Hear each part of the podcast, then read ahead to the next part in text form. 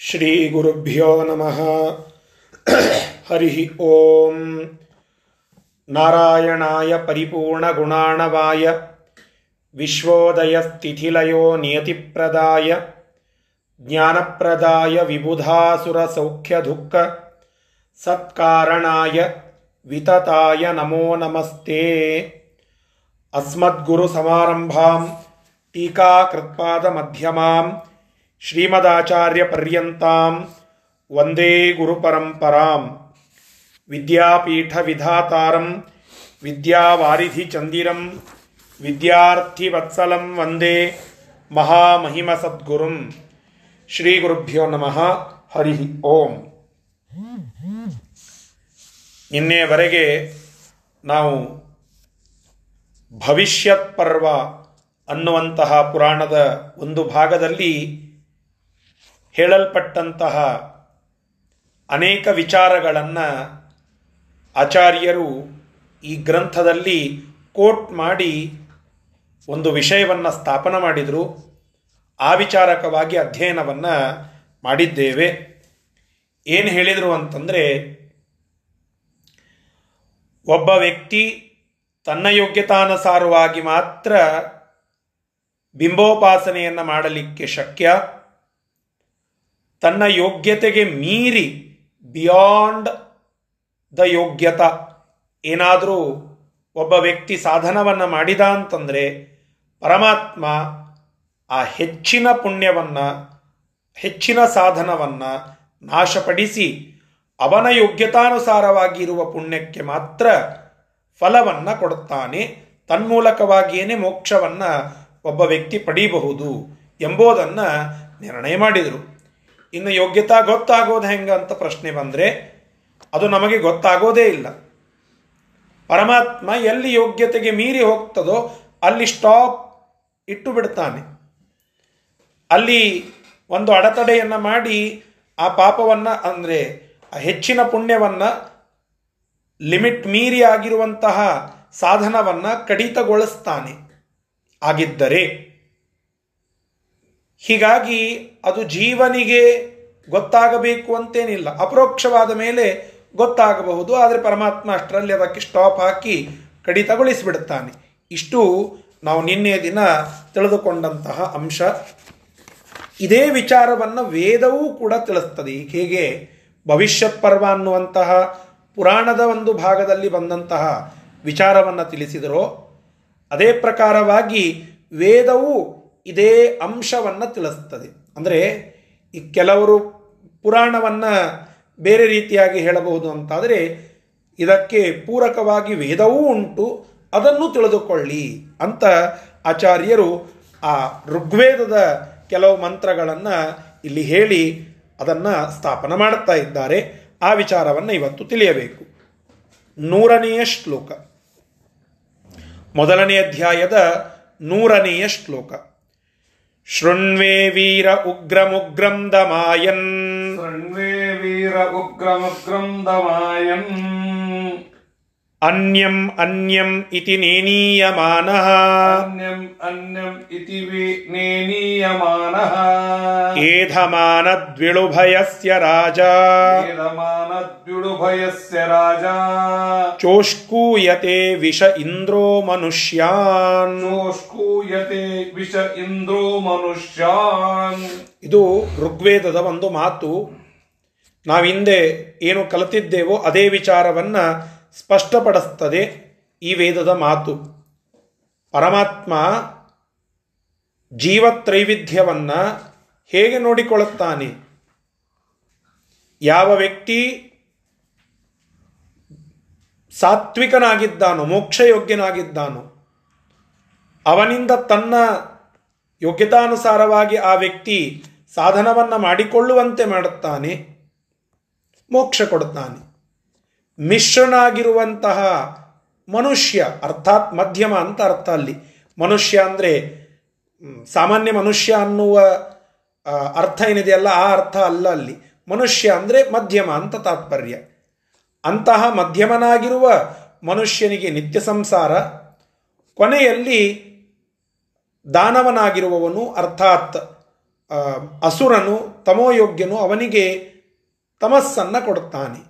ಇದು ಪರಮಾತ್ಮನ ಒಂದು ನಿಯಮ. ಇದರಂತೆ ಪರಮಾತ್ಮ ಮಾಡುತ್ತಾನೆ. ಆಯಾ ಸ್ವರೂಪಕ್ಕೆ ಅನುಗುಣವಾಗಿ ಅವರ, ಅವರಿಂದ ಸಾಧನವನ್ನು ಮಾಡುತ್ತಾನೆ ಹೆಚ್ಚಾಯಿತು, ಕಟ್ ಮಾಡುತ್ತಾನೆ. ಇದು ಪರಮಾತ್ಮನ ಸಿದ್ಧಾಂತ. ಎಂಬುವುದು ವೇದೋಕ್ತ. ಏನು ಹೇಳುತ್ತಾ ಇದ್ದಾನೆ ನೋಡಿ ಈ ಮಂತ್ರದಲ್ಲಿ. ವೀರಹ, ಶೃಣ್ವೇ ವೀರ ಅಂತ ಇದೆಯಲ್ಲ. ವೀರಹ ವೀರನಾಗಿರತಕ್ಕಂತಹ ಇಂದ್ರ ಪರಮೈಶ್ವರ್ಯಶಾಲಿಯಾಗಿರುವ ಆ ಪರಮಾತ್ಮನು ಉಗ್ರಂ ಉಗ್ರಂ ಉಗ್ರವಾದಂತಹ ಸ್ವಭಾವವನ್ನು ಉಳ್ಳಂತಹ ಎಲ್ಲ ದೈತ್ಯರನ್ನು, ಆ ದೈತ್ಯರ ವರ್ಗವನ್ನು ದಮಾಯನ್ ದಮಾಯನ್ ಅವರನ್ನು ದಮನ ಮಾಡಿ ಆ ಅಂಧತ್ತಮಸ್ಸಿಗೆ ಕಳಿಸಿ ಅಲ್ಲಿ ಅವರು ದುಃಖವನ್ನು ಅನುಭವಿಸುವಂತೆ ಮಾಡುತ್ತಾನೆ. ಮತ್ತೆ ಅನ್ಯಂ ಅನ್ಯಂ, ಅಂತಹ ದೈತ್ಯರಿಂದ ಅನ್ಯರಾಗಿರತಕ್ಕಂತಹ ಶ್ರೇಷ್ಠರಾದ ಸಾತ್ವಿಕ ಸಜ್ಜನ ಸಮುದಾಯಕ್ಕೆ ಅತಿ ನೇನೀಯಮಾನ ಅತಿ ನೇನೀಯಮಾನ, ಅಂದರೆ ಸಂಸಾರವನ್ನು ಅತಿ ಅತಿಕ್ರಮಣ ಮಾಡಲಿಕ್ಕೆ ಶಕ್ಯರಾಗಿರ್ತಕ್ಕಂಥವರನ್ನು ಆ ಒಂದು ಯೋಗ್ಯತೆಗೆ ಅನುಗುಣವಾಗಿ ಅವರು ಸಾಧನ ಮಾಡಿಕೊಳ್ಳುವ, ಮಾಡುವಂತೆ ಮಾಡುತ್ತಾನೆ. ಇದು ಪರಮಾತ್ಮನ ಒಂದು ಥಿಯರಿ. ಯಾರು ದುಷ್ಟರೋ ಅವರು ಅಂಧತ್ತಮಸ್ಸಿಗೆ ಹೋಗಲಿಕ್ಕೆ ಬೇಕಾದ ಸಜ್ಜು ಮಾಡುತ್ತಾನೆ. ಯಾರು ಒಳ್ಳೆ ಸಜ್ಜನರೋ ಅವರಿಗೆ ಮೋಕ್ಷಕ್ಕೆ ಬೇಕಾಗುವ ಸಾಧನವನ್ನು ಅವರಿಂದ ಮಾಡಿಸ್ತಾನೆ. ಏಧಮಾನ ದ್ವಿಟ್. ಏಧಮಾನ ದ್ವಿಟ್ ಉಭಯಸ್ಯ. ಏಧಮಾನ ದ್ವಿಳುಭಯಸ್ಯ ಅಂತ ಸಂಧಿಯಾಗಿದೆ ಅಲ್ಲಿ. ಏಧಮಾನ ದ್ವಿಟ್. ಏಧಮಾನ ದ್ವಿಟ್ ಅಂದರೆ ಇಲ್ಲಿ ಬರೀತಾರೆ ಅದಕ್ಕೆ ಟಿಪ್ಪಣಿಯಲ್ಲಿ ಸ್ವಯೋಗ್ಯತಾತಿರೇಕೇಣ ಏಧಮಾನಂ ಏಧಮಾನ ಅಂದರೆ ಬೆಳೆಯುವುದು ಅಂತ ಅರ್ಥ. ವರ್ಧನವಾಗುವುದು ಅಂತ ಅರ್ಥ.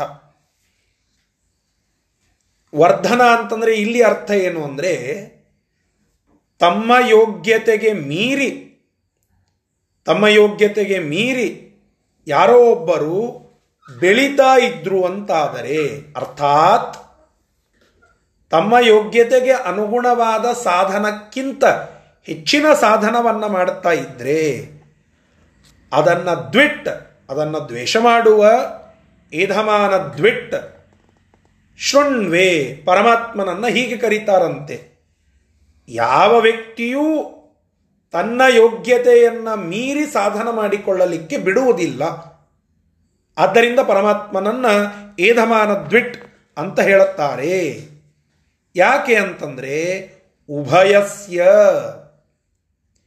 ಎರಡು ವಿಧವಾಗಿರುವಂತಹ ಉಭಯಸ್ಯ ದೇವ ಮತ್ತು ಅಸುರ ಈ ಎರಡೂ ವಿಧವಾದಂತಹ ವರ್ಗಕ್ಕೆ ಪರಮಾತ್ಮ ರಾಜ. ಅವನು ಅಧಿಪತಿಯಾಗಿ ಇದ್ದಾನೆ. ಮತ್ತಿನ್ನೊಂದು ವರ್ಗ ಉಳಿತಲ್ಲ, ಅದನ್ನ ಯಾಕೆ ಹೇಳಲಿಲ್ಲ ಅಂದರೆ ಮುಂದೆ ಹೇಳುತ್ತಾರೆ. ವಿಷ ವಿಷಃ ವಿಷಃ ಅಂತಂದರೆ ಪ್ರಜೆಗಳಾಗಿರುವಂತಹ, ಆ, ಸಾಮಾನ್ಯರಾಗಿರುವಂತಹ ಯಾರು? ಮನುಷ್ಯಾನ್. ಮನುಷ್ಯ ಅಂತಂದ್ರೆ ಇಲ್ಲಿ ತಾತ್ಪರ್ಯ ರಾಜಸರು ಅಂತ ಅರ್ಥ. ರಾಜಸ ಗುಣವನ್ನ ಉಳ್ಳಂತವರಿಗೆ ವಿಷಃ ಮನುಷ್ಯಾನ್ ಪ್ರಜಾರೂಪಾತ್ಮಕರಾಗಿರುವಂತಹ ಆ ಮನುಷ್ಯರನ್ನ ಕೇವಲ ರಾಜಸರಾಗಿರ್ತಕ್ಕಂಥವರನ್ನ ಚೋಷ್ಕೂಯತೆ. ಅಂದರೆ ಅವರು ಸಂಸಾರದಲ್ಲಿಯೇನೆ ಮತ್ತೆ ಮತ್ತೆ ಹಳ್ಳಿ ಮುಳ್ಳಿ ಬರುವಂತೆ ಮಾಡುತ್ತಾನೆ. ಇದು ಪರಮಾತ್ಮನ ಜೀವ ತ್ರೈವಿಧ್ಯಕ್ಕೆ ಪರಮಾತ್ಮನ ಟ್ರೀಟ್ಮೆಂಟ್ ಹೀಗೆ. ಇದು ಋಗ್ವೇದ ನಮಗೆ ತಿಳಿಸುವಂತಹದ್ದು. ಸಾತ್ವಿಕರಾಗಿರುವವರು ಹೆಚ್ಚಿನ ಸಾಧನ ಮಾಡಿಕೊಳ್ಳಲಿಕ್ಕೆ ಶಕ್ಯವಾಗದೆ ಯೋಗ್ಯತಾನುಸಾರವಾಗಿ ಅಟ್ಮೋಸ್ಟ್ ಪುಣ್ಯವನ್ನು ಮಾಡುವಂತೆ ಮಾಡಿ ಮೋಕ್ಷಕ್ಕೆ ಕಳಿಸ್ತಾನೆ. ಮಧ್ಯಮರನ್ನ ರಾಜಸರನ್ನ ನಿತ್ಯ ಸಂಸಾರಿಗಳಾಗಿ ಮಾಡುತ್ತಾನೆ. ಇನ್ನು ದುಷ್ಟರಾಗಿರುವಂಥವರನ್ನು ದಮನ ಮಾಡುತ್ತಾನೆ, ಅಂಧತ್ತಮಸ್ಸಿಗೆ ಕಳಿಸ್ತಾನೆ. ಇದು ಪರಮಾತ್ಮನ ಟ್ರೀಟ್ಮೆಂಟ್. ಇಷ್ಟು ಋಗ್ವೇದದಲ್ಲಿ ಹೇಳಲ್ಪಟ್ಟಂತಹದ್ದು ಅಂತ ಈ ಶ್ಲೋಕವನ್ನು ಇಲ್ಲಿ ಆಚಾರ್ಯರು ತಿಳಿಸ್ತಾ ಇದ್ದಾರೆ. ಇನ್ನೂ ಒಂದು ಋಗ್ವೇದದ ಮಾತನ್ನು ಉದಾಹರಣೆ ಮಾಡುತ್ತಾರೆ. ಇದೇ ವಿಚಾರವನ್ನು ತಿಳಿಸೋದು. ಆ ಶ್ಲೋಕವನ್ನು ಈಗ ನೋಡೋಣ. ಪರಾಪೂರ್ವೇಶಾಂ ಸಖ್ಯಾ ವೃಣಕ್ತಿ ಪರಾಪೂರ್ವೇಶಾಂ ಸಖ್ಯಾ ವೃಣಕ್ತಿ ವಿತರ್ತುರಾಣೋ ಅಪರೇಭಿರೇತಿ ತತ್ತುರಾಣೋ ಅಪರೇ ಬಿರೇತಿ ಅನಾನುಭೂತಿ ಅವ ಅವಧೂನ್ವಾನಃ. ಅನಾನುಭೂತಿ ಅವಧೂನ್ವನಾನಃ ಪೂರ್ವೀರಿಂದ್ರ ಶರದಸ್ತರೀತಿ. ಪೂರ್ವೀರಿಂದ್ರ ಶರದಸ್ತರೀತಿ. ಇದು ಮತ್ತೊಂದು ಋಗ್ವೇದದ ಮಾತು. ಇಲ್ಲೂ ಇದೇ ವಿಚಾರವನ್ನ ನಮಗೆ ತಿಳಿಸಿಕೊಡುತ್ತಾರೆ ಏನು ಹೇಳುತ್ತಾರೆ ನೋಡಿ. ವಿತರ್ತುರಾಣ. ವಿತರ್ತುರಾಣ ಅಂತಂದ್ರೆ ತ್ವರೆಯಿಂದ ಗಡಬಿಡಿಯಂತೆ ಪರಮಾತ್ಮನಿಗೆ, ಅಷ್ಟು ತ್ವರೆಯಂತೆ, ತ್ವರಾವಾನ್. ಅಷ್ಟು ಲಘು ಬಗೆಯಿಂದ ಇರುವಂತಹ ಲಘು ಬಗೆಯನ್ನು ಹೊಂದಿರುವ ಇಂದ್ರ ಇಂದ್ರ ಅಂದರೆ ಇಲ್ಲಿ ಸಾಮಾನ್ಯ ದೇವೇಂದ್ರ ಅಂತಲ್ಲ, ಎಲ್ಲರಿಗೂ ಸ್ವಾಮಿಯಾಗಿರುವ, ಪರಮ ಐಶ್ವರ್ಯಶಾಲಿಯಾಗಿರುವ ಪರಮಾತ್ಮನು. ಪೂರ್ವೇಶಾಂ ಈ ಹಿಂದೆ ಹೇಳಿರ್ತಕ್ಕಂತಹ ದೈತ್ಯರನ್ನ, ಆ ದೈತ್ಯರನ್ನ ಸಖ್ಯ ಪರಾವೃಣಕ್ತಿ. ಆ ದೈತ್ಯರಿಗೆ ತನ್ನ ಸಂಘವೇ ಸಿಗದಂತೆ ಮಾಡುತ್ತಾನೆ. ಯಾರು ಸ್ವಾಭಾವಿಕವಾಗಿ ತಮೋಯೋಗ್ಯರಾಗಿದ್ದಾರೋ ಅವರಿಗೆ ಪರಮಾತ್ಮನ ಮೇಲೆ ದ್ವೇಷವೇ ಬರುವಂತೆ ಪರಮಾತ್ಮ ಮಾಡುತ್ತಾನೆ. ಇದು ಅವನ ಸಿದ್ಧಾಂತ. ಅವರು ಅಂಧತ್ತಮಸ್ಸಿಗೆ ಹೋಗಲಿಕ್ಕೆ ಬೇಕಾಗುವ ಪರಿಕರಗಳನ್ನು ಅವರಿಗೆ ಒದಗಿಸಿಕೊಡುತ್ತಾನೆ. ಮತ್ತೆ ಅಪರೆ ಮತ್ತಾರು ಬೇರೆ ಆಗಿರ್ತಕ್ಕಂತಹ, ಇಂತಹ, ಈ ದುಷ್ಟರಾಗಿರ್ತಕ್ಕಂತಹ, ತಮೋಯೋಗ್ಯರಿಂದ ಭಿನ್ನರಾದ ಅಪರೆ, ಅಂತಹ ಬೇರೆ ಆಗಿರ್ತಕ್ಕಂಥವರನ್ನು ಅಭೀರ ಅಪರೇಬಿಹಿ ಅಂದರೆ ಬೇರೆ ಆಗಿರುವಂತಹ ಸಾಧು ಸಜ್ಜನರಿಗೆ ಅವರಿಗೆ ಏತಿ ಏತಿ ಮೋಕ್ಷಕ್ಕೆ ಯೋಗ ಯೋಗ್ಯವಾಗುವ ಕೆಲಸಗಳನ್ನು ಕೊಟ್ಟು ಸಾಧನ ಮಾಡಿಸುವಂತೆ, ಸಾಧನ ಮಾಡುವಂತೆ ಪ್ರೇರೇಪಣ ಮಾಡಿ, ಸಾಧನ ಮಾಡಿಸಿ ಮೋಕ್ಷವನ್ನು ಒದಗಿಸ್ತಾನೆ. ಪರಾ ಪೂರ್ವೇಶಾಂ ಸಖ್ಯಾ ವೃಣಕ್ತಿ ವಿತರ್ತುರಾಣ ಅಪರೇಭಿ ಏತಿ. ಸಜ್ಜನರಾಗಿರುವಂಥವರಿಗೆ ಮೋಕ್ಷಕ್ಕೆ ಯೋಗ್ಯವಾಗುವ ಸಾಧನವನ್ನು ಮಾಡಿಸ್ತಾನೆ. ಇನ್ನು ಈ ಹಿಂದೆ ಹೇಳಲ್ಪಟ್ಟಂತಹ ದುಷ್ಟರಿಗೆ ತಮೋಯೋಗ್ಯರಿಗೆ ತಮಸ್ಸಿಗೆ ಹೋಗುವಂತೆ ಪ್ರೇರೇಪಣ ಮಾಡುತ್ತಾನೆ. ಅದಕ್ಕೆ ಹೋಗುವ, ಅದಕ್ಕೆ ಹೋಗಲಿಕ್ಕೆ ಬೇಕಾಗುವ ಎಲ್ಲ ಪರಿಕರಗಳನ್ನು ಒದಗಿಸಿಕೊಡುತ್ತಾನೆ. ಹೇಗೆ? ವಿತರ್ತುರಾಣ. ಬೇಗ ಬೇಗನೆ ಮಾಡುತ್ತಾನಂತೆ ಇದನ್ನು. ಅಷ್ಟು ಲಘು ಬಗೆಯಿಂದ ಮಾಡುತ್ತಾನೆ. ಬೇರೆ ಅಂದರೆ ಯಾರು? ಅಂತ ಕೇಳಿದರೆ ಅನಾನುಭೂತಿ ಅಧೂನ್ವಾನ ಪೂರ್ವೀಹಿ. ಅನಾನುಭೂತಿ ಪರಮಾತ್ಮನ ಅನುಭೂತಿ ಇಲ್ಲದೆ ಇರುವ, ಅವನನ್ನ ಕಂಡ ಅನುಭೂತಿ ಇಲ್ಲದೆ ಇರುವ ಅವಧೂನ್ವಾನಃ. ಸಂಸಾರದಲ್ಲಿ ಹೊಳ್ಳಿ ಮುಳ್ಳಿ ಇರುವಂತಹ ಅಂತಹ ಜನರಿಗೆ ಪೂರ್ವೀಹಿ ಶರದಃ, ಪೂರ್ವೀಹಿ ಈ ಹಿಂದೆ ಯಾವ ರೀತಿಯಾಗಿ ಯಾವ ಎಲ್ಲ ಹಿಂದಿನ ಸಂವತ್ಸರಗಳನ್ನು ಅವರು ಹೇಗೆ ಕಳೆದಿದ್ದಾರೋ ಅದೇ ಪ್ರಕಾರವಾಗಿ ತರ್ತರೀತಿ, ಅಂದರೆ ಅದೇ ಪ್ರಕಾರವಾಗಿ ಅವರು ಇರುವಂತೆ ಮಾಡುತ್ತಾನೆ. ಇಷ್ಟೇ ಯಾರೂ ದುಷ್ಟರು, ಅವರಿಗೆ ಹಿಂದೆ ಹೇಳಿದಂತಹ ದುಷ್ಟರಿಗೆ ಪರಮಾತ್ಮ ಅಂಧತ್ತಮಸ್ಸಿಗೇನೆ ಕಳಿಸ್ತಾನೆ. ನೀವೇನು ಬೇಕಾದ್ ಮಾಡಿ. ಅವರಿಂದ ಸಾಧನವೇ ಆಗದಂತೆ ನೋಡಿಕೊಳ್ಳುತ್ತಾನೆ.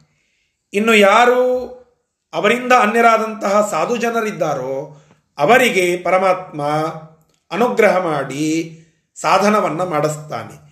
ಇನ್ನು ಇವರಿಬ್ಬರಿಂದಲೂ ದೂರರಾದಂತಹ ಅನನುಭೂತಿ ಅನ್ವಧೂನ್ವಾನ. ಅನ್ವಧೂನ್ವಾನ ಅಂತಂದರೆ ಮಧ್ಯಮರಾಗಿರುವ, ಸಂಸಾರದಲ್ಲಿ ತಿರುಗಾಡುವ, ಅನನುಭೂತಿ, ಪರಮಾತ್ಮನ ಅನುಭೂತಿ ಇಲ್ಲದೆ ಇರುವ. ಅಂತಹ ಜನರಿಗೆ ಪೂರ್ವೀಹಿ ಹಿಂದೆ ಹೇಳಿದಂತೆ ಆ ಪರಮಾತ್ಮನು ಪೂರ್ವೀಹಿ ಹಿಂದೆ ಶರದ ಯಾವ ಸಂವತ್ಸರಗಳನ್ನು ಹೇಗೆ ಕಳೆದಿದ್ದಾರೋ, ಹಿಂದಿನ ವರ್ಷ ಹೇಗೆ ಕಳೆದಿದ್ದಾರೋ ಹಾಗೆ ಮುಂದೆ ವರ್ಷನ, ಮುಂದಿನ ವರ್ಷವು ಹೋಗುವಂತೆ ಮಾಡುತ್ತಾನೆ. ತರತಿ, ಅದನ್ನು ಸಾಗಿಸ್ತಾನೆ. ಅಂತ ಇಲ್ಲಿಯ ತಾತ್ಪರ್ಯ. ಹಿಂದೆ ಹೇಗಿದ್ರೋ ಹಾಗೆ ಮುಂದೆ ಇರುವಂತೆ ಮಾಡುತ್ತಾನೆ. ಅವರ ಬೆಳವಣಿಗೆ ಆಗೋದೇ ಇಲ್ಲ. ಇದು ಪರಮಾತ್ಮನ ಸಿದ್ಧಾಂತ.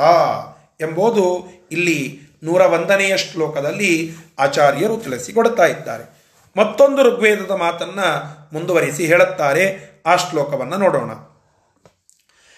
तमेवं विद्वान् अमृत इह भवति तमेवं विद्वान् अमृत इह भवति नान्यः पन्था अयनाय विद्यते नान्यः अयनाय विद्यते ತಮೇವ ವಿದಿತ್ವಾತಿ ಮೃತ್ಯುಮೇತಿ तमेव विदित्वाति मृत्युमेति ನಾಣ್ಯ ಪಂಥ ವಿದ್ಯತೆ ಅನಾಯ नान्यः पन्था विद्यते यराय ಚಿತ್ಯುಪನಿಷತ್ತು ಅನ್ನುವಂತಹ ಒಂದು ಆ ಉಪನಿಷತ್ತಿನ ಭಾಗದಲ್ಲಿ ವೇದದ ಒಂದು ಪಾರ್ಟ್ ಆ ಭಾಗದಲ್ಲಿ ಈ ಮಾತು ಬರ್ತದೆ ಬಹಳ ಪ್ರಸಿದ್ಧವಾದ ಮಾತು. ಅದನ್ನ ಆಚಾರ್ಯರು ಈ ಸಂದರ್ಭಕ್ಕೆ ಅನುಗುಣವಾಗಿ ಕೋಟ್ ಮಾಡಿ ತೋರಿಸ್ತಾ ಇದ್ದಾರೆ. ತಮೇವಂ ವಿದ್ವಾನ್ ಅಮೃತ ಭವತಿ. ತಮ್ ಏವಂ ವಿದ್ವಾನ್ ಅಮೃತ ಭವತಿ. ಅವನನ್ನ, ಆ ಪರಮಾತ್ಮನನ್ನ ಯಾವನು ಹಿಂದೆ ಹೇಳಲ್ಪಟ್ಟ ಎಲ್ಲ ಗುಣಗಳನ್ನು ಉಳ್ಳವನು ಯಾವ ದೋಷಗಳು ಇಲ್ಲದವನು ಅವನು ಶಾಸ್ತ್ರದಿಂದ ಮಾತ್ರ ಜ್ಞೇಯನಾಗಿದ್ದಾನೆ ಎಂಬುವ ವಿಚಾರಗಳನ್ನು ತನ್ನ ಯೋಗ್ಯತಾನುಸಾರವಾಗಿ ತಿಳಿದು ಬಿಂಬೋಪಾಸನೆಯನ್ನ ಮಾಡಿ ಪರಮಾತ್ಮನನ್ನ ಅಪರೋಕ್ಷೀಕರಿಸಿಕೊಳ್ಳುತ್ತಾನೋ ಅವನು ವಿದ್ವಾನ್. ಅವ ವಿದ್ವಾಂಸ. ಈ ಪ್ರಕಾರವಾಗಿ ತಿಳಿಯುವಂತಹ ಆ ವ್ಯಕ್ತಿಯೇನೇ ಅಮೃತ ಇಹ ಭವತಿ. ಅವನು ಅಮರನಾಗ್ತಾನೆ, ಮೋಕ್ಷಕ್ಕೆ ಹೋಗ್ತಾನೆ. ಎಲ್ಲರಿಗೆ ಅಮರ ಅಂತ ಅಂತೇವಲ್ಲ, ಅದಲ್ಲ, ಸುಮ್ಮನೆ ಬಾಯಿ ಮಾತಿಗೆ ಅದು. ಆ ವ್ಯಕ್ತಿಯ ವ್ಯಕ್ತಿತ್ವಕ್ಕೆ ಕೊಡುವ ಗೌರವ, ಇಷ್ಟನ್ನು ಮಾತ್ರ ಅರ್ಥ ಮಾಡಿಕೊಳ್ಳಿ. ಎಲ್ಲ ವಿಚಾರದಲ್ಲಿಯೂ ಯಾರೋ ಒಬ್ಬರು ಗಣ್ಯರಾಗಿರ್ತಕ್ಕಂಥವರು ದೈವಾಧೀನರಾದಾಗ ಅಮರ್ ರಹೇ ಅಮರ್. ಅಂತ ಅವರನ್ನ ಕರೀತೇವೆ. ಅವರೆಲ್ಲ ಅಮರರಾಗೋದಿಲ್ಲ. ಶಾಸ್ತ್ರ ಏನು ಹೇಳುತ್ತದೆ ನೋಡಿ, ತಮೇವಂ ವಿದ್ವಾನ್ ಅಮೃತ ಇಹ ಭವತಿ. ಅಲ್ಲಿ ಹೇಳೋದು ಯಾಕೆ ಅಂದರೆ, ಅದೊಂದು ಭಾವನೆ. ಆ ವ್ಯಕ್ತಿಯ ವ್ಯಕ್ತಿತ್ವಕ್ಕೆ ನಾವು ಕೊಡುವ ಗೌರವ. ಆದರೆ, ಶಾಸ್ತ್ರ ಹೇಳೋದು ಪರಮಾತ್ಮನನ್ನ ಸಹಸ್ರ ಶೀರ್ಷ ಪುರುಷ ಸಹಸ್ರಾಕ್ಷ ಸಹಸ್ರಪಾತ್. ಎಂಬೆಲ್ಲ ಏನು ದೊಡ್ಡದಾಗಿ ಅವನ ಗುಣಗಳನ್ನು ವೇದ ತಿಳಿಸ್ತದೋ ಅದನ್ನ ಅವನವನ ಯೋಗ್ಯತಾನುಸಾರವಾಗಿ ಪರಮಾತ್ಮ ಅನುಗ್ರಹ ಮಾಡಿ ಅದು ತಿಳಿಯುವಂತೆ ಮಾಡುತ್ತಾನೆ, ಸಾಧನವಾಗ್ತದೆ, ಪಕ್ವವಾಗ್ತದೆ. ಆ ಪಕ್ವತೆಯಿಂದ ಅವನಿಗೆ ಮೋಕ್ಷ, ಅಮರತ್ವ ಹೊರತು ಬೇರೆ ಯಾವುದರಿಂದಲೂ ಇಲ್ಲ. ನಾಣ್ಯ ಪಂಥ ಅಯನಾಯ ವಿದ್ಯತೆ. ಅಯನಾಯ, ಅಯನ ಅಂದರೆ ಮೋಕ್ಷ. ಮೋಕ್ಷಕ್ಕಾಗಿ ನಾಣ್ಯ ಪಂಥ ಬೇರೆ ಯಾವ ದಾರಿ ತೆರೆದಿಲ್ಲ. ಯಾವುದು ದಾರಿ? ತಮೇವ ವಿದ್ವಾನ್ ಅಮೃತೈಹ ಭವತಿ. ಯಾರು ಪರಮಾತ್ಮನನ್ನ ಚೆನ್ನಾಗಿ ಅರ್ಥ ಮಾಡಿಕೊಳ್ಳುತ್ತಾನೋ ಅವನೇ ಅಮರನಾಗ್ತಾನೆ, ಮೋಕ್ಷಕ್ಕೆ ಹೋಗ್ತಾನೆ. ಮೋಕ್ಷಕ್ಕಾಗಿ ಬೇರೆ ಯಾವ ಹಾದಿಯೂ ತೆಗೆದಿಲ್ಲ. ತಮೇವ ವಿಧಿತ್ವಾ ಅತಿ ಮೃತ್ಯುಂ ಏತಿ ತಮೇವ ತಮ್ ಏವ ಅಂತಹ ವ್ಯಕ್ತಿಯನ್ನ ಯಾವ ವ್ಯಕ್ತಿ ಚೆನ್ನಾಗಿ ಪರಮಾತ್ಮನನ್ನ ತಿಳಿದುಕೊಳ್ಳುತ್ತಾನೋ ವಿಧಿತ್ವ ಯಾರನ್ನ? ಅತಿಮೃತ್ಯುಂ ಪರಮಾತ್ಮನನ್ನ ತಿಳಿದುಕೊಳ್ಳುವಂತಹ ವ್ಯಕ್ತಿ ಎಲ್ಲಿ ಹೋಗ್ತಾನೆ? ಅತಿಮೃತ್ಯುಂ ಏತಿ. ಮೃತ್ಯು ಅಂದರೆ ಸಾವು. ಅತಿಮೃತ್ಯು ಅಂದರೆ ಸಾವನ್ನ ಮೀರಿದ್ದು. ಸಾವು ಅದು ಪುನರ್ಜನ್ಮ. ಸಾವಂತಂದ್ರೆ ಅದಕ್ಕೆ ಮುಂದೆ ಹುಟ್ಟು ಇರುತ್ತದೆ ಅಂತ ತಾತ್ಪರ್ಯ. ಅತಿಮೃತ್ಯು ಅಂದರೆ ಸಾವಿಲ್ಲದ ಒಂದು ಅವಸ್ಥೆ. ಅಂದರೆ ಮೋಕ್ಷ ಅಂತ ಅರ್ಥ. ಅತಿ ಪರಮಾತ್ಮನನ್ನು ಪರಮಾತ್ಮನನ್ನ ಚೆನ್ನಾಗಿ, ವೇದೋಕ್ತವಾಗಿ ತಿಳಿದುಕೊಂಡು ಸ್ವಸ್ವಯೋಗ್ಯತಾನುಸಾರವಾಗಿ ಉಪಾಸನ ಮಾಡುವ ಸಾಧುಜೀವಿಗಳಿಗೆ ಪರಮಾತ್ಮ ಮೋಕ್ಷವನ್ನು ಕರುಣಿಸ್ತಾನೆ. ನಾಣ್ಯಪ್ಪಂತ ಅದನ್ನು ತಿಳಿದುಕೊಳ್ಳದೆ ಬೇರೆ ಯಾವುದೋ ಒಂದು ಶಾರ್ಟ್ಕಟ್ ಇದೆಯಾ ಅಂತ ಕೇಳಿದರೆ ಅಯನಾಯ ನ ವಿದ್ಯತೆ ಅನ್ಯ ಪಂಥ. ಬೇರೆ ಯಾವ ಹಾದಿಯೂ ಕೂಡ ಆ ಮೋಕ್ಷಕ್ಕಾಗಿ ತೆರೆದದ್ದಿಲ್ಲ. ಒನ್ ವೇ ಇದು. ಒಂದೇ ಒಂದು ಹಾದಿ. ಪರಮಾತ್ಮನನ್ನ ಚೆನ್ನಾಗಿ ತಿಳಿದುಕೋ, ಅದನ್ನೇ ಧ್ಯಾನ ಮಾಡು, ಪಕ್ವಾವಸ್ಥೆಗೆ ಹೋಗು, ಮೋಕ್ಷಕ್ಕೆ ಹೋಗು. ಬೇರೆ ಯಾವ ಅನುಕೂಲ ಸಿಂಧುಗಳಿಲ್ಲ. ನಮಗೆ ಅನುಕೂಲವಾಗುವಂತೆ ದಾರಿ ಮಾಡಿಕೊಳ್ಳಲಿಕ್ಕೆ ಶಕ್ಯವಿಲ್ಲ. ಇದು ವೇದೋಕ್ತವಾಗಿರುವಂತಹ ಮಾತು ಅದನ್ನು ಇಲ್ಲಿ ತಿಳಿಸಿಕೊಡ್ತಾ ಇದ್ದಾರೆ. ಮತ್ತೆ ಮುಂದಿನ ವಿಚಾರ. ಯಸ್ಯ ದೇವೇ ಪರಾಭಕ್ತಿ ಯಸ್ಯ ದೇವೇ ಪರಾ ಭಕ್ತಿರ್ ಯಥಾ ದೇವೇ ತಥಾ ಗುರೌ. ಯಥಾ ದೇವೇ ತಥಾ ಗುರೌ. ತಸ್ಯೈತೆ ಕಥಿತಾ ಹ್ಯರ್ಥಾಃ ತಸ್ಸೈತೆ ಕಥಿತಾ ಹ್ಯರ್ಥಃ. ಹ್ಯರ್ಥಾಃ ಹ್ಯರ್ಥಾಃ ಪ್ರಕಾಶಂತೆ ಮಹಾತ್ಮನಃ. ಪ್ರಕಾಶಂತೆ ಮಹಾತ್ಮನಃ. ಯಸ್ಯ ಯಾವ ದೇವೇ ದೇವನಲ್ಲಿ ಪರಮಾತ್ಮನಲ್ಲಿ ಪರಾಭಕ್ತಿ ಅನನ್ಯವಾಗಿರ್ತಕ್ಕಂತಹ ಭಕ್ತಿಯನ್ನ ಮಾಡುತ್ತಾನೋ. ಯಾವ ಪರಮಾತ್ಮನಲ್ಲಿ ಅನನ್ಯವಾಗಿರ್ತಕ್ಕಂತಹ ಭಕ್ತಿಯನ್ನ ಒಬ್ಬ ವ್ಯಕ್ತಿ ಮಾಡುತ್ತಾನೋ. ಯಥಾ ಅದೇ ರೀತಿಯಾಗಿ ಯಾವ ರೀತಿಯಲ್ಲಿ ದೇವೇ ದೇವನಲ್ಲಿ ಭಕ್ತಿ ಮಾಡುತ್ತಾನೋ ತಥಾ ಗುರೌ. ಅದೇ ಪ್ರಕಾರವಾಗಿ ಗುರುವಿನಲ್ಲಿ. ಇದರ ಅರ್ಥ ಏನು. ದೇವನಲ್ಲಿ ಅನನ್ಯವಾಗಿ ಭಕ್ತಿ ಮಾಡಬೇಕು. ಯಥಾಯೋಗ್ಯವಾಗಿ ಗುರುಗಳಲ್ಲಿ ಭಕ್ತಿ ಮಾಡಬೇಕು. ತಾರತಮ್ಯೋಕ್ತವಾಗಿ. ದೇವ, ಗುರು ಇವರಿಬ್ಬರ ಭಕ್ತಿ ಒಂದೇ ಅಂತಲ್ಲ. ದೇವರಲ್ಲಿ ಅನನ್ಯ ಭಕ್ತಿ. ಅದೇ ಲೆವೆಲ್ನಲ್ಲಿ ಪರಮಾತ್ಮನಲ್ಲಿ ಹೇಗೆ ಭಕ್ತಿಯನ್ನು ಮಾಡುತ್ತಾ, ಮಾಡುತ್ತೇವೋ ಅದೇ ರೀತಿಯಲ್ಲಿ ಯಥಾಯೋಗ್ಯ ಭಕ್ತಿ ಗುರುವಿನಲ್ಲಿ. ಈಗ ನಾನು ಅನೇಕ ಬಾರಿ ಇದನ್ನು ಹೇಳಿದ್ದೇನೆ. ಒಂದು ಥಾಲಿ ತುಂಬಿದೆ, ಇನ್ನೊಂದು ನದಿ ತುಂಬಿದೆ. ಎರಡನ್ನೂ ತುಂಬಿದ್ದೇವೆ ಅಥವಾ ತುಂಬಿದೆ ಅಂತಲೇನೆ ಅದನ್ನು ನಾವು ಹೇಳುತ್ತೇವೆ. ಆದರೂ ಕೂಡ ಎರಡೂ ತುಂಬಿದೆಯಾದರೂ ಅಲ್ಲಿ ಇರುವಂತಹ ವಿಚಾರ ಬೇರೆ, ಅರ್ಥಾತ್ ಅದರ ಪ್ರಮಾಣ ಬೇರೆ. ಹೇಗೋ ಹಾಗೆ ಪೂರ್ಣ ಭಕ್ತಿ ಗುರುವಿನಲ್ಲಿ ಪೂರ್ಣ ಭಕ್ತಿ ಹರಿಯಲ್ಲಿ. ತಾತ್ಪರ್ಯ ಏನು? ಶ್ರೀಹರಿಯಲ್ಲಿ ಅನನ್ಯ ಭಕ್ತಿ.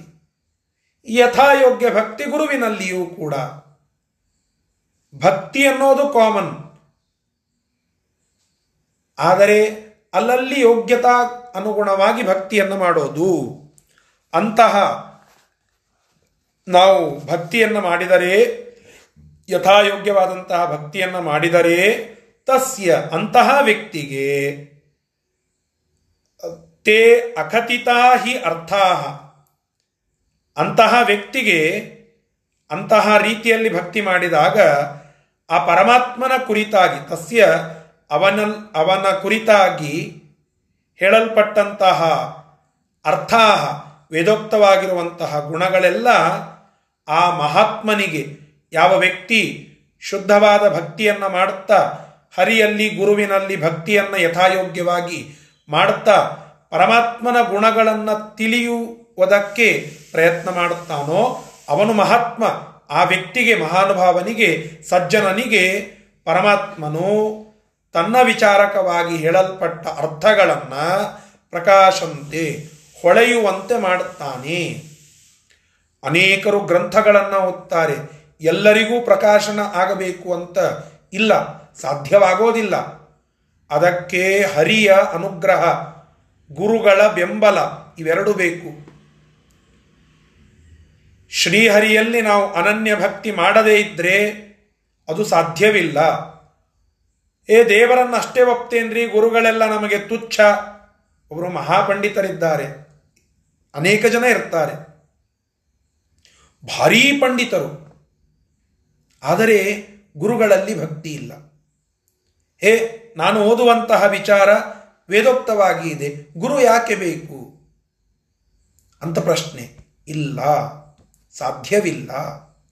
ಯಥಾಯೋಗ್ಯವಾಗಿ ಶ್ರೀಮದ್ ತೀರ್ಥ ಭಗವತ್ಪಾದಾಚಾರ್ಯರನ್ನ ಮೊದಲು ಮಾಡಿಕೊಂಡು ಆ ಗುರು ಪರಂಪರೆಯಲ್ಲಿ ನಾವು ಅನನ್ಯ ಭಕ್ತಿ ಮಾಡಿದ್ವಿ ಇವತ್ತು ಸತ್ಯನಿಧಿ ತೀರ್ಥರ ಆರಾಧನೆ. ಅವರ ಶಿಷ್ಯರು ಸತ್ಯನಾಥರು ಅವರ ಆರಾಧನೆ ನಾಳೆ. ಎಂತಹ ಭಕ್ತಿ ಗೊತ್ತಾ ಅವರಿಗೆ? ಗುರುಗಳ ಮೇಲೆ ಅವರಿಗೆ ಸಿದ್ಧಿ ಇತ್ತು. ಕೊನೆ ಕಾಲಕ್ಕೆ ಅವರಿಗೆ ಗೋಚರ ಆಯಿತಂತೆ. ನಾನು ನವಮಿ ದಿವಸ ಕಾಲ ಆಗುವುದು ಅಂತ ಹೇಳಿ. ಆದರೆ ತಮ್ಮ ಸಿದ್ಧಿಯನ್ನು ಬಳಸಿ ಅವರದನ್ನು ಮುಂದೆ ಹಾಕೋತಾರಂತೆ. ಏಕಾದಶಿಯ ದಿವಸ. ಯಾಕೆ ಏಕಾದಶಿ ಕಾಲ ಆಗ್ತಾರಂತೆ? ಯಾಕೆ ಅಂತಂದರೆ ನನಗಿಂತ ಮೊದಲಿಗೆ ಗುರುಗಳಿಗಿಂತ ಮೊದಲಿಗೆ ನನ್ನ ಆರಾಧನೆ ಬಂತು ಅಂದರೆ ನನ್ನ ಆರಾಧನೆ ಮುಖ್ಯವಾಗ್ತದೆ. ಅದಾಗಬಾರದು. ಗುರುಗಳ ಆರಾಧನೆಯಲ್ಲಿ ನನ್ನ ಒಂದು ಸ್ಮರಣೆ ಆಗಬೇಕು. ಗುರುಗಳ ಆರಾಧನೆಯೇ ಮುಖ್ಯ ಅಂತ ಹೇಳಿ ಏಕಾದಶಿಯ ದಿವಸ ಅವರು ಕಾಲ ಆಗ್ತಾರೆ ಅಂತ ಅವರ ಚರಿತ್ರೆಯಲ್ಲಿ ನಾವು ಕೇಳುತ್ತೇವೆ. ಅವರ ಆರಾಧನೆ ನಾಳೆ ಅಂತಹ ಮಹಾನುಭಾವರು ಗುರುಗಳ ಮೇಲೆ ಏನು ಅಪಾರ ಭಕ್ತಿಯನ್ನು ಉಳ್ಳವರು. ಅಂತಹ ಸತ್ಯನಾಥ ಗುರುಪಾತು ಯೋಧೀರೋ ನವಚಂದ್ರಿಕಾಂ. ನವಾಮೃತ ಗದಾತೀರ್ಥ ತಾಂಡವಾನಿ ವಿಚಿಕ್ಲೃಪತ ಅದ್ಭುತವಾಗಿ ಆ ಗುರುಗಳ ಮೇಲೆ ಅಷ್ಟು ಭಕ್ತಿಯನ್ನು ಮಾಡಿದಂತಹ ಮಹಾನುಭಾವರು ವೀರಚೋಳಪುರಂನಲ್ಲಿ ಅವರ ವೃಂದಾವನ ಉಂಟು. ಅಂತಹ ಸತ್ಯನಾಥರು ಸ್ವತಃ ಮಹಾನುಭಾವರು. ಅದಾದ ಮೇಲೆ ಅವರ ಶಿಷ್ಯರು, ಸತ್ಯಾಭಿನವ ತೀರ್ಥರು, ಅವರು ಎಷ್ಟು ಗುರುಭಕ್ತಿ ಮಾಡಿದ್ದಾರೆ ಅಂತ ಹೇಳಿ ಎರಡು ಪುಸ್ತಕ ಇವೆ. ಸತ್ಯನಾಥ ಮಹಾತ್ಮ್ಯ ರತ್ನಾಕರ ಆ ರತ್ನಾಕರ ಅನ್ನುವ ಪುಸ್ತಕವನ್ನು ಸ್ವಾಮಿಗಳು ಬಿಟ್ಟು ಬಿಡದೆ, ಕ್ಷಣಕಾಲ ಬಿಡದೆ ತಮ್ಮ ಜೊತೆಗೆ ಇಟ್ಟುಕೊಳ್ಳುತ್ತಾರೆ. ನಿತ್ಯದಲ್ಲಿ ಎಲ್ಲರಿಗೆ ಅದನ್ನು ಪಾಠ ಹೇಳುತ್ತಾರೆ ಸುಧಾ ಗ್ರಂಥದ ಒಟ್ಟಿಗೆ.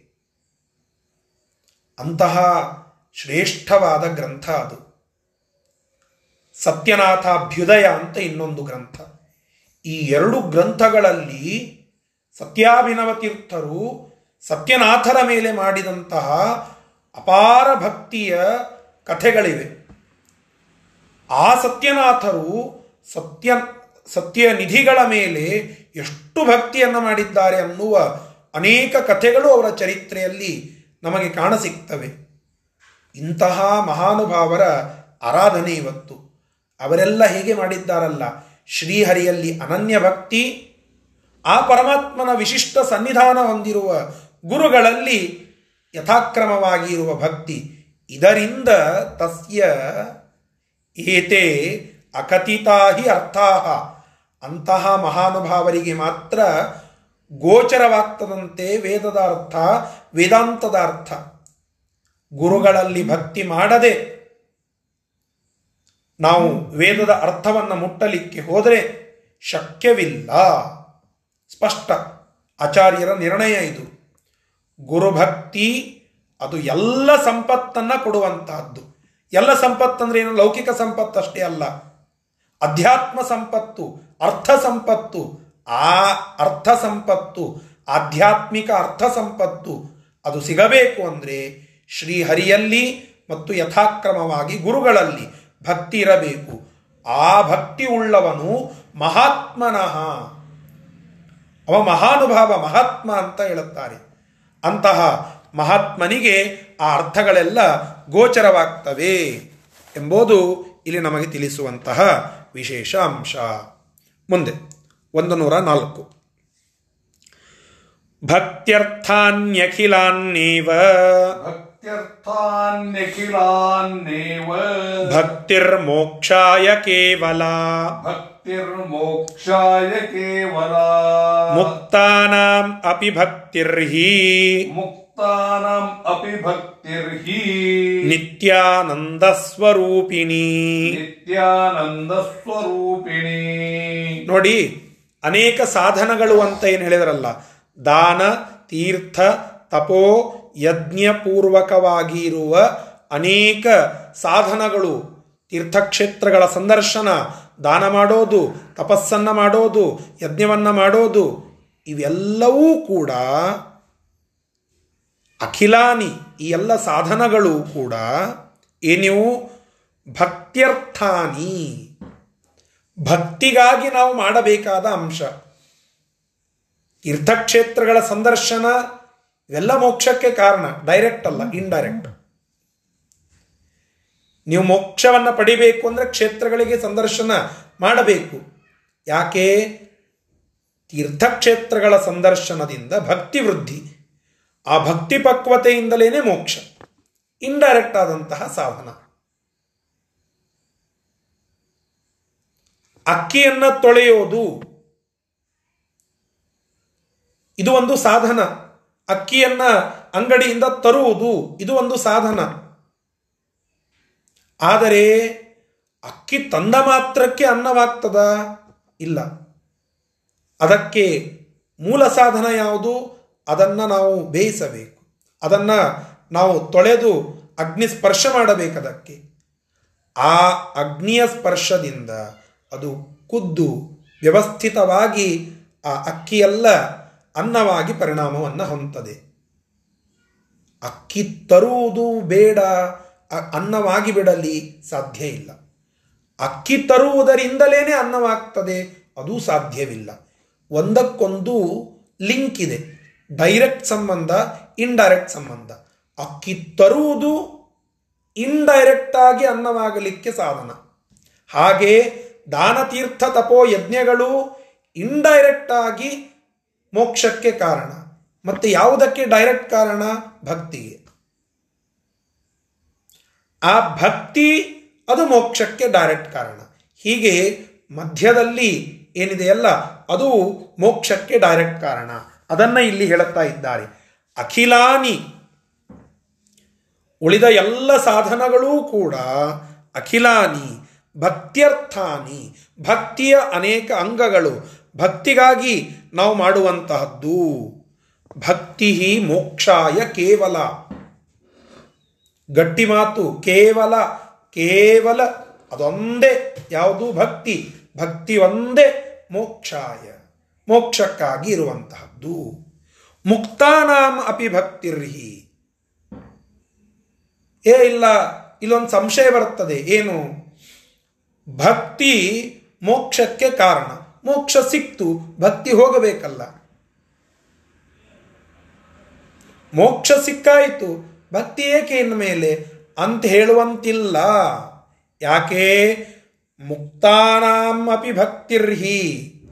ಮುಕ್ತರಿಗೂ ಭಕ್ತಿ ಉಂಟು.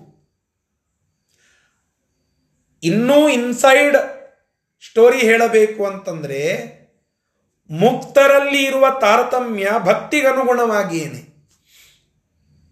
ನಮಗೆ ಇರುವ ಭಕ್ತಿಗಿಂತ ಕೋಟಿಪಟ್ಟು ಭಕ್ತಿ ಮೋಕ್ಷದಲ್ಲಿ ಬ್ರಹ್ಮದೇವರಿಗೆ ಇರ್ತದೆ. ಅಂದರೆ ಯಾರು? ಮುಕ್ತ ಬ್ರಹ್ಮರು. ಮುಕ್ತರಾಗಿರ್ತಕ್ಕಂತಹ ಬ್ರಹ್ಮದೇವರಿದ್ದಾರೋ, ಚತುರ್ಮುಖ ಬ್ರಹ್ಮದೇವರು, ಅವರಿಗೆ ಕೋಟಿ ಪಟ್ಟು ಭಕ್ತಿ ಇರುತ್ತದೆ ಮುಂದೆ ಬರುವ ಸರಸ್ವತಿ ಮೊದಲಾದಂಥವರಿಗೆ ಅವರಿಗಿಂತ ಕಡಿಮೆ ಭಕ್ತಿ. ಹೀಗೆ ಭಕ್ತಿಗನುಗುಣವಾಗಿಯೇನೇ ಮೋಕ್ಷದಲ್ಲೂ ತಾರತಮ್ಯ ಉಂಟು. ಅದರ ಮೇಲೆ ಅವರ ಸುಖ ಡಿಸೈಡ್ ಆಗ್ತದೆ ಮೋಕ್ಷದಲ್ಲಿ.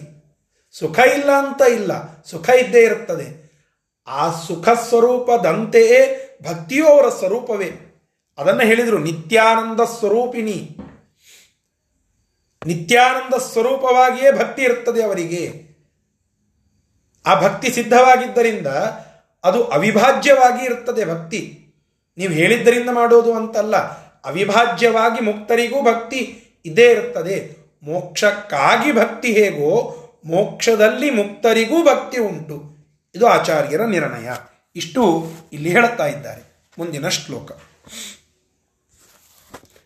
ಜ್ಞಾನಪೂರ್ವ ಪರಸ್ನೇಹೋ ಜ್ಞಾನಪೂರ್ವ ಪರಸ್ನೇಹೋ ನಿತ್ಯೋ ಭಕ್ತಿರಿತೀರ್ಯತೆ ನಿತ್ಯೋ ಭಕ್ತಿರಿತೀರ್ಯತೆ ಇತ್ಯಾದಿ ವೇದವಚನಂ ಇತ್ಯಾದಿ ವೇದ ವಚನಂ ಸಾಧನ ಪ್ರವಿಧಾಯಕಂ ಸಾಧನ ಪ್ರವಿದಾಯಕಂ ಇದನ್ನ ಹಿಂದೆ ಹೇಳಿದ್ದನ್ನೇ ಸ್ವಲ್ಪ ಮತ್ತೆ ಇಲ್ಲಿ ಹೇಳುತ್ತಾ ಇದ್ದಾರೆ. ಈ ಹಿಂದೆ ಮಾಹಾತ್ಮ್ಯ ಜ್ಞಾನಪೂರ್ವಸ್ತು ಸುದೃಢ ಸರ್ವತೋಧಿಕ ಸ್ನೇಹೋ ಭಕ್ತಿ ರೀತಿ ಪ್ರೋಕ್ತ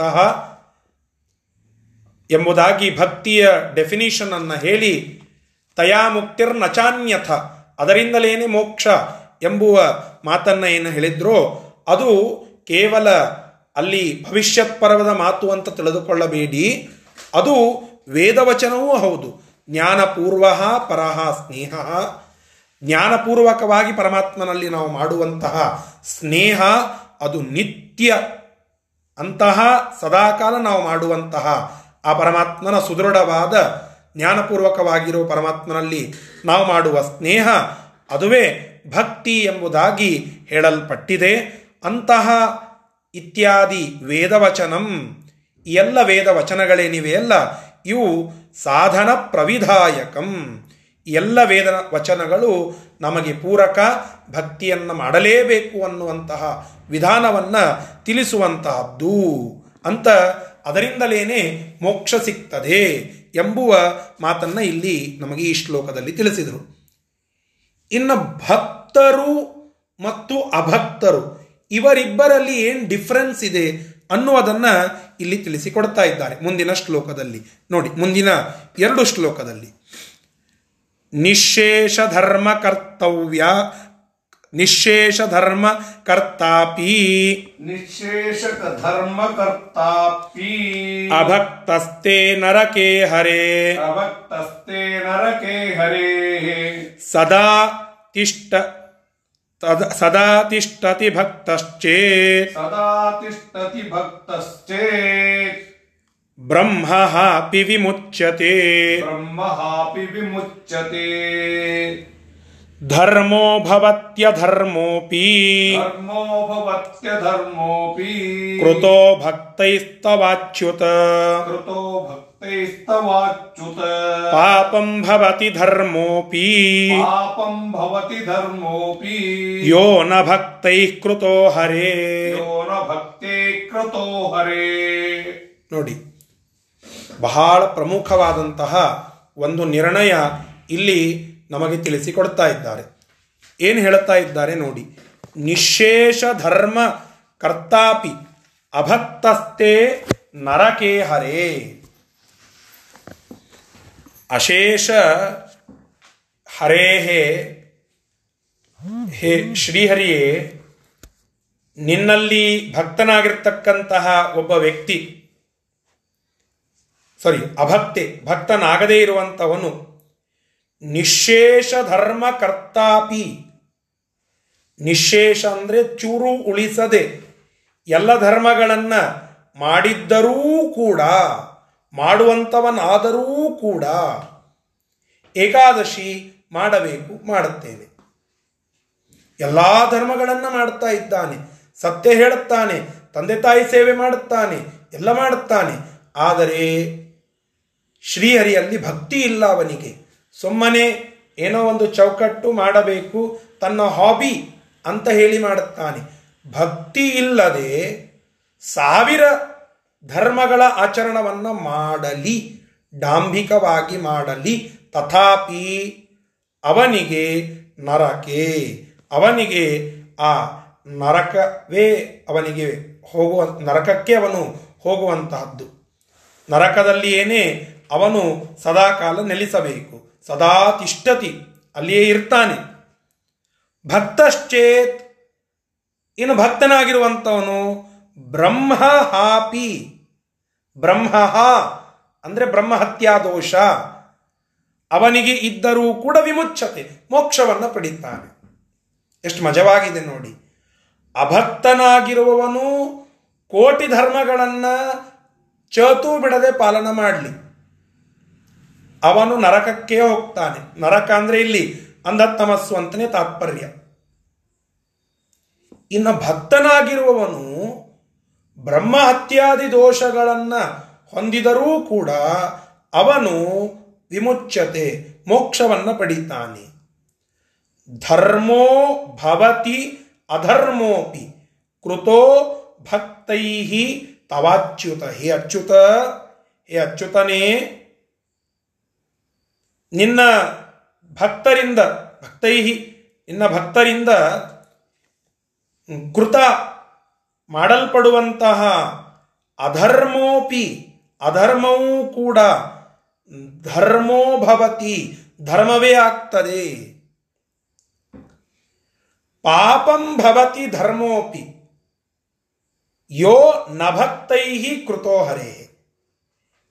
ಶ್ರೀಹರಿಯ ಭಕ್ತರಲ್ಲದೇ ಇರುವ ಯಾವ ವ್ಯಕ್ತಿಗಳಿದ್ದಾರೋ, ಅವರು ಮಾಡುವಂತಹ ಧರ್ಮೋಪಿ, ಧರ್ಮವೂ ಕೂಡ. ಅದು ಪಾಪಂ ಭವತಿ, ಪಾಪವೇ ಆಗ್ತದೆ. ಅಂದರೆ ಭಕ್ತಿಯ ಇಂಪಾರ್ಟೆನ್ಸ್ ಎಷ್ಟು? ಭಕ್ತನಾಗಿರುವ ವ್ಯಕ್ತಿ ಏನು ಮಾಡಿದರೂ ಅವನಿಗೆ ಮೋಕ್ಷ ಸಿಗ್ತದೆ. ಆದರೆ ಅಭಕ್ತನಾಗಿರುವ ವ್ಯಕ್ತಿ ಎಷ್ಟೇ ಧರ್ಮ ಮಾಡಿದರೂ ಅವನಿಗೆ ಮೋಕ್ಷ ಸಿಗೋದಿಲ್ಲ, ಅವನಿಗೆ ಪಾಪವೇ ಬರುತ್ತದೆ ಎಂಬುದು ಇಲ್ಲಿ ಆಚಾರ್ಯರು ಹೇಳುವಂತಹ ಒಂದು ನಿರ್ಣಯ. ಸ್ವಲ್ಪ ಈ ಸ್ಟೇಟ್ಮೆಂಟ್ಸ್ಗಳನ್ನು ನೋಡಿದರೆ ತಪ್ಪಾಗಿ ಒಂದು ಸಂದೇಶ ಹೋದಂತಾಗ್ತದೆ ಮೇಲ್ನೋಟಕ್ಕೆ. ಇದಕ್ಕೆ ಸ್ವಲ್ಪ ಪುರಾಣಗಳ ಹಿನ್ನೆಲೆಯನ್ನು ನಾವು ಅರ್ಥ ಮಾಡಿಕೊಳ್ಳಬೇಕು, ಗೀತೆಯನ್ನು ನಾವು ತಿಳಿದುಕೊಳ್ಳಬೇಕು. ಅಂದಾಗ ಇವುಗಳನ್ನು ಚೆನ್ನಾಗಿ ಒಂದು ಹಂತಕ್ಕೆ ನಿರ್ಣಯ ಮಾಡಿಕೊಳ್ಳಲಿಕ್ಕೆ ಸಾಧ್ಯ. ಏನು ಹೇಳುತ್ತಾ ಇದ್ದಾರೆ ಇಲ್ಲಿ? ಭಕ್ತನು ಅಧರ್ಮವನ್ನು ಮಾಡೋದೇ ಇಲ್ಲ. ಸ್ವಾಭಾವಿಕವಾಗಿ. ಅಭಕ್ತನಾದಂಥವನು ಧರ್ಮವನ್ನು ಮಾಡೋದೇ ಇಲ್ಲ. ಭಕ್ತನಾಗಿರುವವನು ಅಧರ್ಮವನ್ನು ಮಾಡೋದೇ ಇಲ್ಲ. ಸಾಮಾನ್ಯವಾಗಿ. ಅಲ್ರಿ ಕೆಲವು ಕಡೆಗೆ ಮಾಡುತ್ತಾರಲ್ಲ ಅಂತಂದರೆ ಅದಕ್ಕೆ ಹಿನ್ನೆಲೆಯಾಗಿ ಶಾಪ ಮೊದಲಾದ ಬಲವತ್ ಕಾರಣಗಳಿವೆ. ಈಗ ಪರಮಾತ್ಮನಿಂದ ಅಥವಾ ಸನಕ ಸನಂದಾದಿ ಕೆಲವರಿಂದ ಶಾಪಕ್ಕೆ ಒಳಪಟ್ಟಂತಹ ಕೆಲವರು ರಾಕ್ಷಸರಾಗಿ ಜನ್ಮವನ್ನು ತಾಳಿದರು. ಅವ ಅವರು ತಮ್ಮ ಜನ್ಮವನ್ನು ಇಲ್ಲಿ ತಾಳಿದ್ದಾರೆ. ಅವರು ಆ ಕಾಲಕ್ಕೆ ಭಗವಂತನ ದ್ವೇಷವನ್ನೇ ಮಾಡಿದ್ದಾರೆ. ಬ್ರಹ್ಮಹತ್ಯಾದಿ ದೋಷಗಳನ್ನು ಮಾಡಿದ್ದಾರೆ. ತಥಾಪಿ ಅದಕ್ಕೆ ಹಿನ್ನೆಲೆ ಶಾಪ, ಸ್ವರೂಪ ಅಲ್ಲ. ಆ ಸ್ವರೂಪಕ್ಕೆ ಅನುಗುಣವಾಗಿ ಅವರಿಗೆ ಮೋಕ್ಷವೇ ಆಗ್ತದೆ. ಇನ್ನು ಕೆಲವರು, ದುರ್ಯೋಧನ, ಅವನೊಂದು ಭಾರೀ ಯಾಗವನ್ನು ಮಾಡಿದ. ಈ ರಾಜಸೂಯ ಯಾಗ ಮಾಡಿದ್ದನ್ನು ನೋಡಿ ಭಾರೀ ಆಗಿ ತಾನೂ ಒಂದು ಯಾಗ ಮಾಡಬೇಕು ಅಂತ ಪುಂಡರೀಕ ಯಾಗ ಅಂತ ಹೇಳಿ ಒಂದು ದೊಡ್ಡ ಯಾಗ ಮಾಡಿದ. ಆ ಒಂದು ಯಾಗವನ್ನ ಮಾಡಿದ ಮೇಲೆ ಅವನಿಗೆ ಭಾರಿಯಾದಂಥ ಅದರ ಫಲ ಸಿಗಬೇಕಾಗಿತ್ತು. ಇಲ್ಲ, ಅದು ಪಾಪದಲ್ಲಿ ಪರ್ಯವಸಾನ ಆಯಿತು. ಯಾಕೆ ಅಂದರೆ ಪರಮಾತ್ಮನಲ್ಲಿ ಭಕ್ತಿಯೇ ಇಲ್ಲ. ಸ್ವರೂಪ ಅಭಕ್ತ ಅವ. ಸ್ವರೂಪತಃ ಅಭಕ್ತ ಅವನು ಮಾಡಿದ ಆ ಧರ್ಮ ಕಾರ್ಯವೂ ಪಾಪದಲ್ಲಿ ಪರ್ಯವಸಾನ ಆಗ್ತದೆ. ಆದರೆ ಸ್ವರೂಪತಃ ಭಕ್ತನಾಗಿರುವ ಒಬ್ಬ ವ್ಯಕ್ತಿ ಆ ಬಲವತ್ ಕಾರಣದಿಂದ ಏನು ಮಾಡಿರುತ್ತಾನೋ ಅದರಿಂದ ಸ್ವಲ್ಪ ಪಾಪದ ಅನುಭವವನ್ನು ಮಾಡಿಕೊಂಡು ವಿಮೋಚನ ಮಾಡಿ ಮೋಕ್ಷಕ್ಕೆ ಅವನು ಸಿದ್ಧನಾಗಿ ಬಿಡುತ್ತಾನೆ ಮತ್ತೆ. ಹೀಗಾಗಿ ಭಕ್ತಿ ಅದು ಬಹಳ ಮುಖ್ಯ. ಇದನ್ನು ಗೀತಾಚಾರ್ಯನು ತಿಳಿಸಿಕೊಟ್ಟಿದ್ದಾನೆ. ಆ ಮಾತುಗಳನ್ನು ಮತ್ತೆ ಇಲ್ಲಿ ಮುಂದುವರಿಸಿ ಆಚಾರ್ಯರು ಹೇಳುವವರಿದ್ದಾರೆ. ಆ ವಿಷಯವನ್ನು ನಾಳೆ ದಿನ ಮತ್ತೆ ಮುಂದುವರಿಸೋಣ. ಶ್ರೀ ಕೃಷ್ಣಾರ್ಪಣ ವಸ್ತು ಹರಯೇ ನಮಃ. ಆಚಾರ್ಯ